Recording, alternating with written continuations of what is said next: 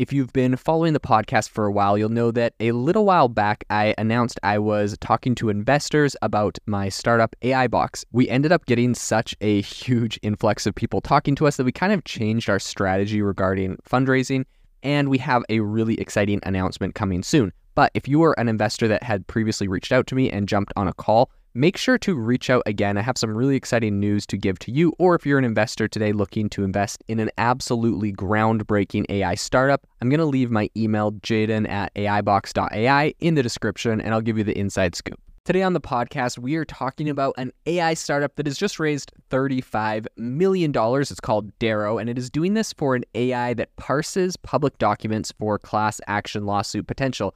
This, I think, is a really interesting use case. We've seen a ton of different areas um, where AI is really kind of merging with the legal profession. And even recently, we had the CEO of Case Casetext, right? They sold to Thomson Reuters for 650 million in cash, and that was Jake Heller. He recently came on and talked about a bunch of the different ways he sees AI making a big play in the law field. So today on the podcast, we're gonna be diving into this new AI startup. Perhaps it's a new Case Casetext the next $650 million acquisition. We will see, but let's dive into it and see what they're going to be doing with this $35 million in fresh funding.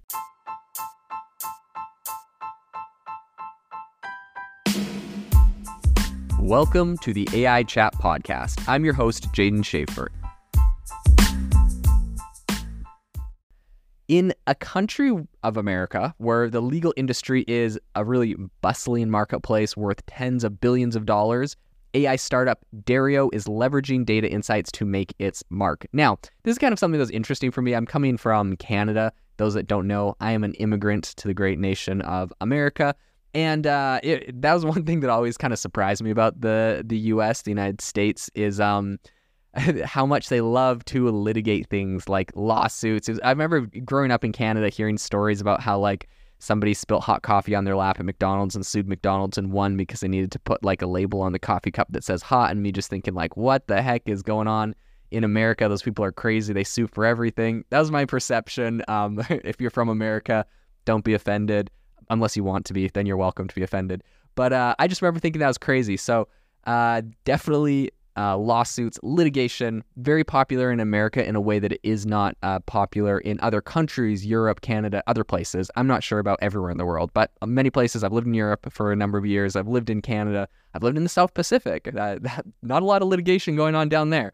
But in any case, very interesting. And that brings a really big market um, for AI in legal stuff. So Dario or Darrow just raised 35 million in funding and this round comes on the heels of some significant achievements as Darrow's analytics have already contributed to active cases amounting to approximately $10 billion in claims. I love it when, I really do love it when companies do this. I feel like it's so creative. It's like, don't tell me how much like revenue your company's making. Just tell me like an unrelated metric that makes you sound really cool. Like, uh, we've contributed to active cases amounting to $10 billion in claims. I don't know. It's kind of funny. Um, not to not to take a dig at Dario. If I was Dario, I would do the same thing. So I love the creativity here, uh, and I think it does kind of. I guess on the on the bright side, it does kind of show you uh, a bit of a and a broad overview of how important, or maybe not important, but impactful uh, their tech is.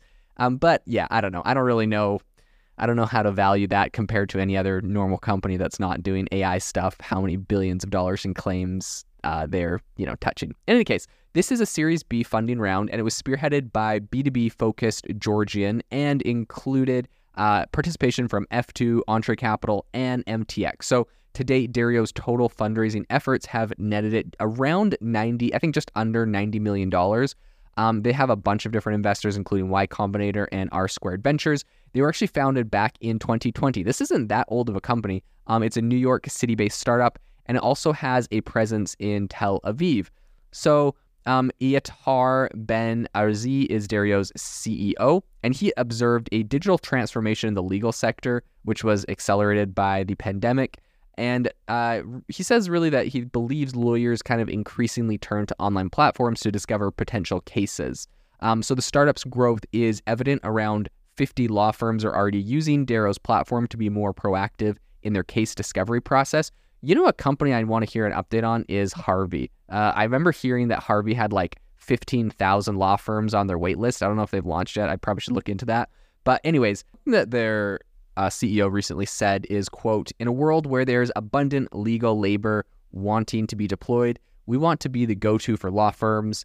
Um, he also kind of elaborated that the platform aims to expand its LLM to uh, detect a broad range of violation uh, contribute contributing to what he describes as the quote most pressing matters of society.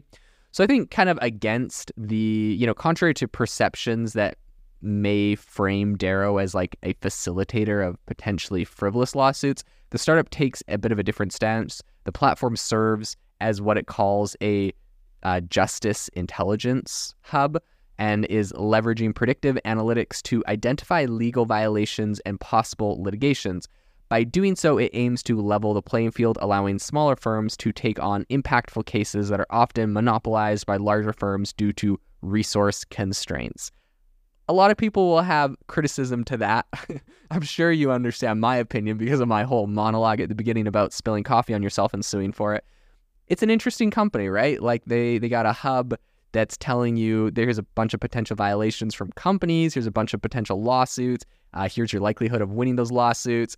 Uh, and you know, in their in their I guess philosophy is that there's a bunch of people in a in uh, a bunch of lawyers that need to that are just sitting around wanting to be deployed and they're bringing them some cases. They're they're bringing them the juicy people to sue. I'm not going to say victims. Maybe these people are bad people. I don't know. They're bringing them some juicy cases to sue.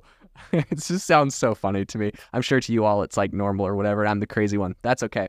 In any case um Darrow's technology, essentially what it's doing is it's aggregating data from um, multitude of public sources, ranging from news outlets, social media, to regulatory filings and court records. And the data is then processed to identify patterns um, indicative of legal violations. The platforms also the, the platform also provides potential legal outcomes and value like valuations for cases, assisting lawyers in the review and discovery process. Oh man, I love the the word discovery process. Like for you know when you're doing a case, it is the discovery process, right? You're like figuring out all the data, all the info you can on the case to to you know. But usually it's like you have a client bring you the case, and then you choose to take it on, and then you go through the discovery process. I love the concept of discovery process. Like this platform is going to go through a discovery process to discover all the people they can sue, and then they give it to you. Ah, something about that makes me smile. In any case, the company isn't just a black box of algorithms. It employs a bunch of different legal data specialists, including former lawyers who review and interpret the platform's findings.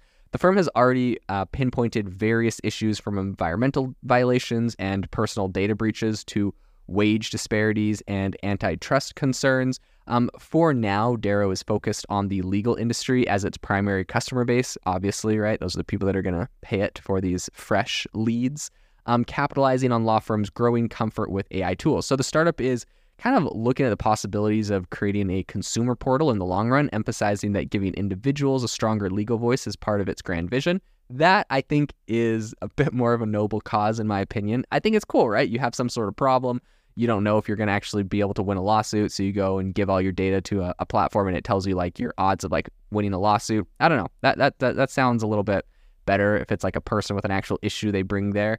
Um, so Gila Hayat, who is Darrow's CTO, noted that their approach stemmed from personal experience, saying, quote, he's the litigator and I'm the angry con- uh, consumer and my contributions here was software she said, highlighting their founder's kind of diverse skill set. So, Margot Wu, who is the lead investor from Georgian, praised Darrow for identifying a gap in the uh, $63 billion class and mass action market, saying, quote, the company's mission-driven team of lawyers, technologists, and product developers were a key reason to invest. With its unique blend of data analytics and a mission-driven focus, Darrow seems well positioned to reshape how the legal industry kind of approaches class action lawsuits um, I think it's going to give some smaller players a chance to enter the spotlight, as they say, or you know, become customers to them. Um, and I think as the startup progresses, its adherence to uh, what it believes are its core values and ideals, I think are likely going to be deciding factors in its long-term impact and success. How they play out with this whole thing, uh, you know, I wonder what their fees are charging for a, a juicy lawsuit. Maybe they take a commission on it when it's uh, settled. In any case, very interesting company, and I know that like you probably listened to me like mock the the concept a little bit, But um, overall, I do think this is a very innovative concept. Whether I agree with like coming up with uh, things to litigate for the sake of it um, is, you know, of course, my opinion that is may or may not be based in justifiable facts. But I think this really is, uh, I think it's an innovative concept, 100%. So, like investors putting money into this, I don't think they're going wrong. I think, um, I think this is probably a company that's going to be very successful. So, definitely something that'll be interesting to follow. And uh, it's been a lot of fun covering.